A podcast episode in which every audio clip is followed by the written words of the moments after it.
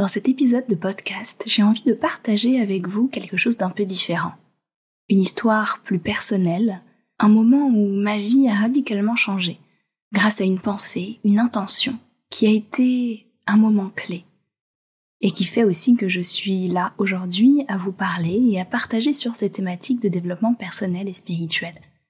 J'avais donc envie de vous livrer un peu plus de mon histoire personnelle, comment ça a changé ma vie, mais également peut-être vous inspirer, vous aussi, à l'écoute de ce partage plus intime.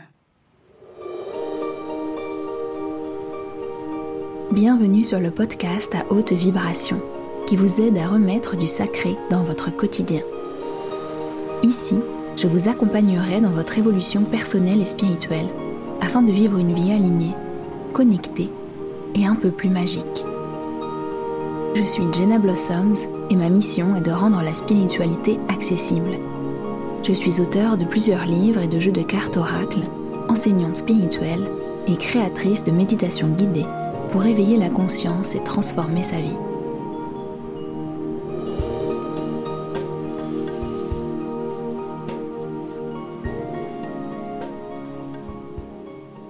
Notre histoire commence alors que je devais avoir environ 21 ans. J'étais en études de sciences politiques dans une prestigieuse université parisienne et je trouvais ça absolument passionnant sur un plan intellectuel.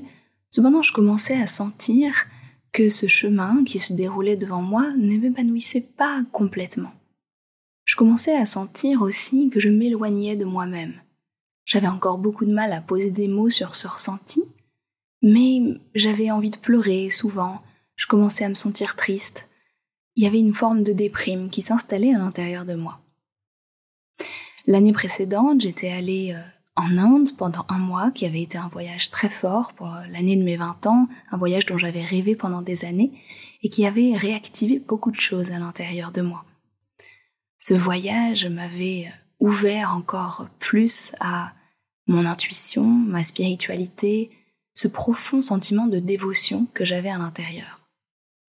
L'année suivante, celle donc de mes 21 ans, je partais pour la Thaïlande pour faire un bénévolat au sein d'une association et enseigner l'anglais à des enfants qui allaient euh, de la maternelle euh, à la fin du primaire dans une petite école.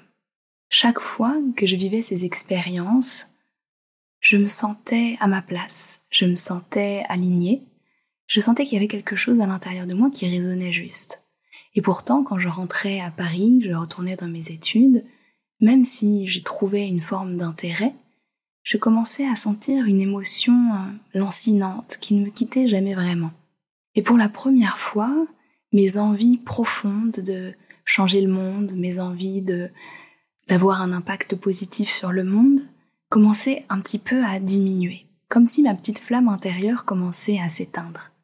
Je me forçais donc à trouver du sens, je me rassurais sur le fait que mes études allaient m'amener euh, quelque part, et j'entrais en Master 2, donc à l'âge de 21 ans. C'est l'équivalent d'un bac plus 5. Un master extrêmement sélectif, et j'y entrais assez facilement, mais sans grand enthousiasme. J'avais décidé de me spécialiser dans la communication politique et sociale, dans l'idée que ces acquis que j'avais en communication et en sciences politiques puissent m'amener vers le monde de l'associatif, de l'humanitaire, euh, des ONG, ou en tout cas de redonner une forme de sens à ce parcours qui avait été choisi parce que j'avais envie de changer le système dans lequel nous vivions. Dans cette année de master, j'avais pas énormément d'amis avec qui je me sentais très proche. J'étais pas seule non plus, mais je me sentais quand même assez différente des autres. Et à côté de ce parcours, je continuais à lire énormément de livres spirituels, à écouter des vidéos, à méditer énormément, à prier beaucoup chaque jour. Mais jamais je ne m'étais dit que cette euh, spiritualité qui vivait si fort à l'intérieur de moi avait sa place dans le monde matériel, le monde physique ancré de tous les jours. À cette époque-là, il faut rappeler aussi, c'était il y a presque dix ans, il y avait encore peu de personnes qui parlaient de spiritualité ouvertement, mais c'est vrai qu'il y en avait. Il y en avait un peu sur Internet, il y avait des livres, notamment anglo-saxons, qui existaient, mais ça restait quelque chose de très niche. Et surtout, il y avait encore moins de personnes qui en vivaient, qui euh, pouvaient euh, générer des revenus ou proposer euh, des contenus et, vivre de ça, même s'il y avait évidemment des thérapeutes. Aussi, le concept de mission de vie n'existait pas, et donc il n'y avait pas encore toute cette ouverture sur le fait de se connecter à son âme pour entendre cet appel du cœur. Alors évidemment, ça existait, ça n'a pas été inventé après, mais il y a eu ensuite un, un essor sur cette thématique. Et à ce moment-là, j'avais aussi un autre problème, qui était que, suite à l'arrêt de la pilule à 19 ans, que j'avais prise parce que j'avais de fortes douleurs pendant mon adolescence, et à 19 ans, j'ai très vite compris que je ne voulais plus de ce produit chimique, eh bien, je n'avais pas eu mes règles depuis plus de deux ans, presque trois, et cela avait généré de nombreux dérèglements hormonaux. Sur mes cheveux, sur ma peau, et c'était vraiment difficile d'avoir de l'acné à 20 ans, quand tout le monde a fini son adolescence. C'était difficile aussi de sentir qu'il y avait un blocage qui était à la fois physique et énergétique à l'intérieur de moi, dont je n'arrivais pas à voir le bout. Évidemment, tout cela avait un impact sur ma santé physique et ma santé mentale, et vous le savez également, les hormones jouent beaucoup sur notre humeur. Et donc je sentais que cette déprime était aussi profonde et liée à ce dérèglement physique qui était en train de se produire à l'intérieur de moi. Alors je vous l'ai dit, c'est un partage qui est vraiment plus intime, plus personnel, et j'ai envie de vous partager tout cela en profonde transparence, sans rien laisser de côté. Un jour, alors que je me sentais pas très bien, ma mère m'avait envoyé la vidéo d'une femme qui partageait son parcours et dans lequel je me retrouvais beaucoup. Enfant de parents divorcés, grandes études, femme extrêmement indépendante mais pourtant très spirituelle, des envies de voyage depuis sa plus tendre enfance, et qui elle aussi avait vécu une période pendant laquelle elle n'avait plus ses règles, car elle s'était coupée de son féminin. Elle avait depuis changé de vie, s'était mise à explorer et à partager sur cette thématique et à accompagner des femmes. Ce partage a résonné profondément en moi. Tout d'un coup, je me suis vue avoir des larmes qui ont coulé et j'ai senti qu'il y avait quelque chose de vrai et dans lequel je pouvais vraiment m'identifier. Je l'ai alors contactée et c'est seulement des mois plus tard qu'elle m'a répondu pour me proposer un premier appel ensemble. À vrai dire, je ne savais pas exactement quoi attendre de cet appel, mais je savais qu'il y avait quelque chose à découvrir, à explorer. Pendant cette première séance, et d'ailleurs je dois dire que j'avais décidé de faire un accompagnement de trois mois avec elle. Et à ce moment-là, j'avais très peu d'argent, j'économisais beaucoup, je travaillais à côté de mes études, je touchais une petite bourse et euh, c'est vrai que c'était pour moi un grand investissement personnel. Mais comme souvent dans ma vie, je décidais d'écouter l'appel de mon intuition et de mon cœur plutôt que celui de la raison qui peut-être m'aurait empêché ou bloqué de suivre euh, cet élan et de vivre cette connexion. Pendant cette première séance, donc, je me mets à parler, à exprimer ce que je ressens, ça part un petit peu dans tous les sens, mais pour la première fois de ma vie, j'ai l'impression de parler à quelqu'un qui me comprend et surtout d'être écouté. Ce que je n'avais jamais vraiment une impression d'être auparavant. J'avais toujours été celle qui écoute, celle qui guide, celle qui encourage, celle sur laquelle on se repose ou celle qui apporte son aide, mais rares étaient les moments où je pouvais partager en toute liberté. Évidemment, c'était aussi moi qui m'empêchais de partager, car je pense que je me sentais toujours, je partais du principe en tout cas que je me sentais toujours incomprise, et là, j'avais payé, je pouvais donc parler pendant une heure, complètement libre et de manière vraiment authentique. Pendant la séance, Alice, puisque c'est son nom, me fait poser une intention. Et ce qui semble émerger de notre discussion, c'est ce lien avec cette notion de mission d'âme, ou d'appel de l'âme, que je ne suis pas en train d'écouter et que je suis en train de bloquer, de refuser par peur de ce qui pourrait se produire. Elle me fait donc poser une intention, et l'intention qui émerge est celle-ci. Je prends la responsabilité de ma mission d'âme. Et cette intention, cette pensée, qui a émergé du plus profond de mon être, hein, de mon âme, de mes entrailles, comme une évidence absolue, m'a fait avoir une immense réaction. Tout d'un coup, j'ai senti mon corps vibrer, comme s'ouvrir. J'ai senti beaucoup de chaleur me traverser. Je voyais qu'il était en train de se passer quelque chose de plus grand que moi. J'étais dans mon tout petit studio parisien et je sentais une immense vague d'énergie me traverser. J'avais l'impression d'avoir appuyé sur un bouton intérieur qui avait fait décoller la fusée de mon âme. Avec cette intention, venue donc du plus profond de mon être, tout d'un coup, je donnais plus de place à mon âme. Sans vraiment comprendre ce qui est en train de se passer, je reconnaissais qui j'étais. Je disais à l'univers tout entier, Ok, j'accepte. Quoi que ce soit que je suis venu faire ici, qui que je sois, je me donne la permission de l'être et de le vivre pleinement. Alors, a posteriori, on peut avoir l'impression que c'est bon, tout s'était éclairé dans ma tête et que j'avais un plan d'action évident, or ce n'était pas du tout le cas. Je n'avais vraiment aucune idée de ce qui allait se passer, ni de quoi mon chemin allait être fait. Je savais juste que quelque chose en moi s'était rallumé. J'ai écrit cette phrase sur un post-it qui doit encore être dans ma boîte à souvenirs quelque part, et je l'ai collé sur le mur face à mon bureau. Ce post-it m'a accompagné pendant des années, comme un rappel de cette intention venue de mon cœur qui me guidait à travers chacun de mes choix.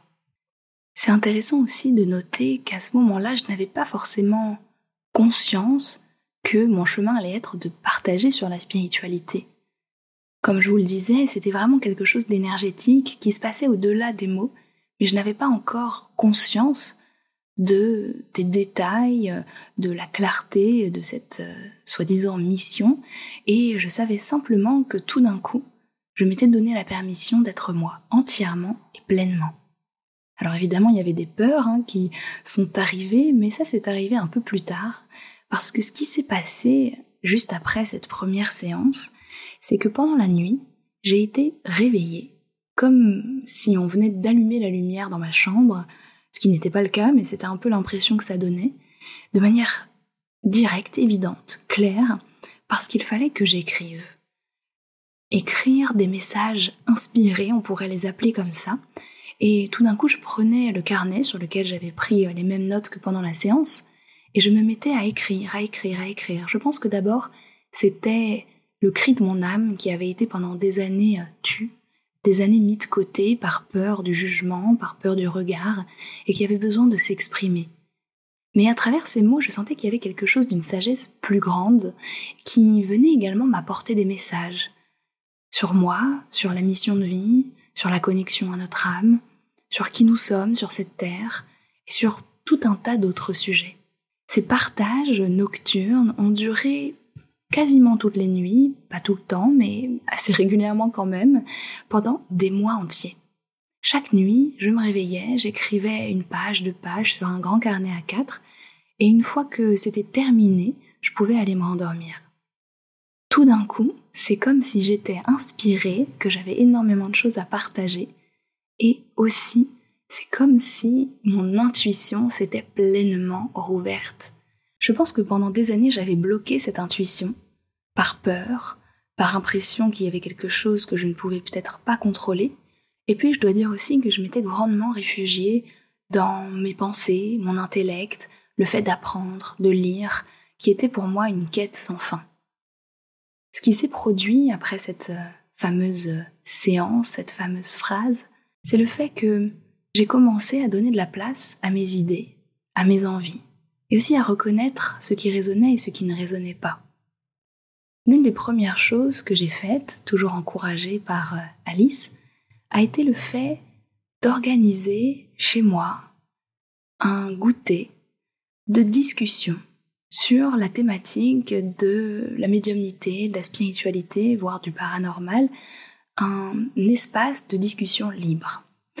C'était encore une fois organisé dans mon petit appartement parisien, dans lequel j'avais fait venir quelques amies dont je savais qu'elles avaient euh, une ouverture sur la thématique, mais chacune avait aussi ramené d'autres personnes auxquelles elles avaient pensé. On s'est donc retrouvé à environ une dizaine euh, chez moi autour de ma table basse de quelques biscuits et fruits, avec des personnes que je n'avais jamais vues de ma vie, dont je n'avais aucune idée de leur en degré d'ouverture, à guider un cercle de partage sur cette thématique. C'était à la fois extrêmement challenging, j'avais l'impression de sortir de ma zone de confort de centaines de kilomètres, et en même temps c'était grisant.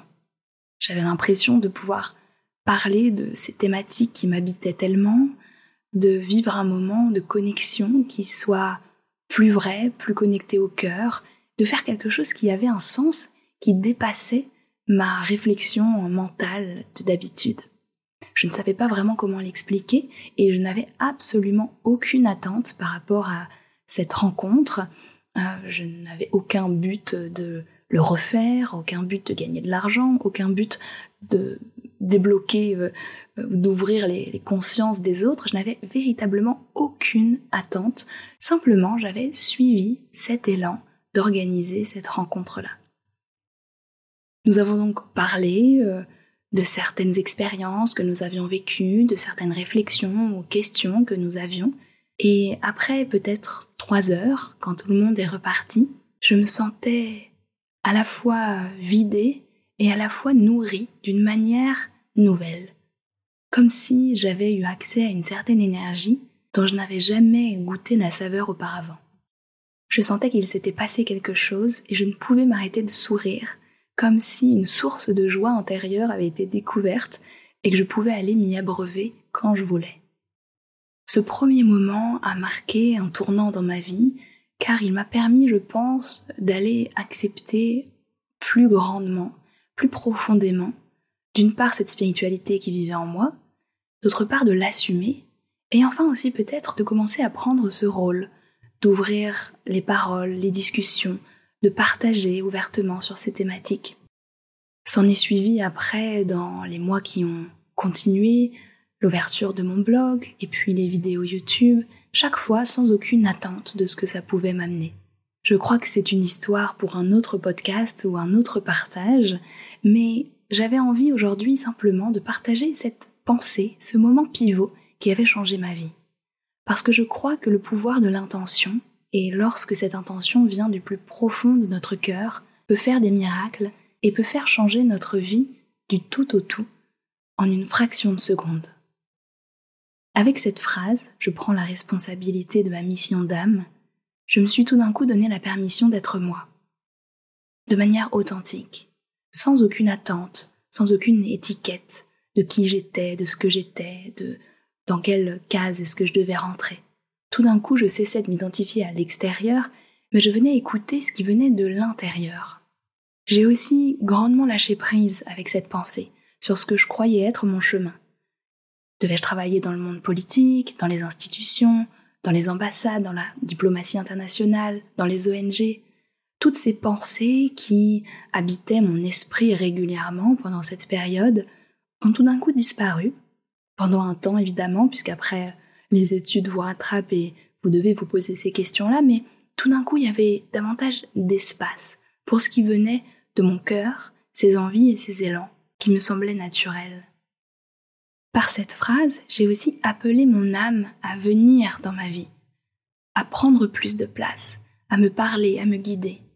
Et je crois que c'est quelque chose que nous avons besoin de faire régulièrement. Lâcher un peu notre mental, appeler notre âme, et lui laisser de l'espace pour qu'elle nous montre ce qui peut-être n'avait pas été envisagé jusqu'à présent.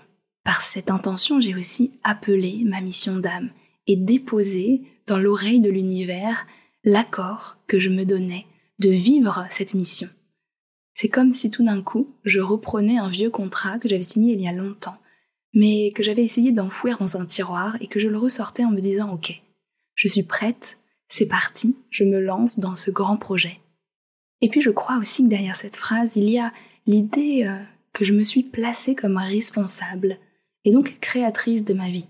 Je prends la responsabilité de ma mission d'âme, ce n'est pas j'attends que l'on me montre euh, ce qui va se passer, j'attends que l'on me donne euh, les projets ou la clarté de manière évidente, c'est je reconnais que je suis créatrice, je reconnais que je peux prendre cette responsabilité-là, je reconnais que je choisis de manière consciente, de reprendre la première place dans ma vie. Et donc, c'est comme si j'avais dit à l'univers tout entier, on peut y aller, on peut commencer.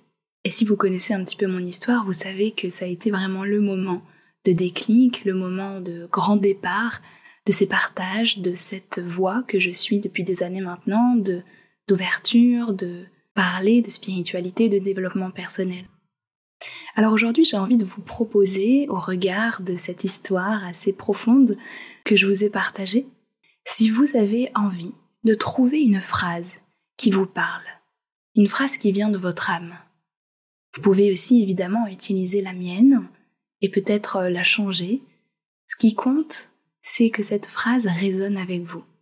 Vous pouvez vous amuser, jouer avec les mots, essayer de reformuler plusieurs fois jusqu'à trouver une phrase qui, là, maintenant, dans cet instant, parle à votre cœur, vous donne l'impression que c'est un message qui vient du plus profond de votre être. Vous pouvez méditer sur cette phrase, vous pouvez la laisser s'infuser en vous, vous pouvez en tout cas la recevoir sans attente, mais comme un grand cadeau. Ce qui s'est passé ensuite pour moi, a été plusieurs choses. Quelques mois auparavant, j'avais retrouvé mon cycle menstruel qui, si vous ne le savez pas, la connexion avec son utérus, qui est aussi le symbole du triangle inversé, est celui du féminin, de l'intuition, de la réception, de la capacité à aller à l'intérieur. Et beaucoup de notre sensibilité personnelle est stockée à cet endroit, pour nous les femmes. C'était donc un signe, je faisais circuler à nouveau l'énergie, et j'étais prête à recevoir, dans cette coupe sacrée intérieure, les messages, l'intuition, les énergies qui me traversaient.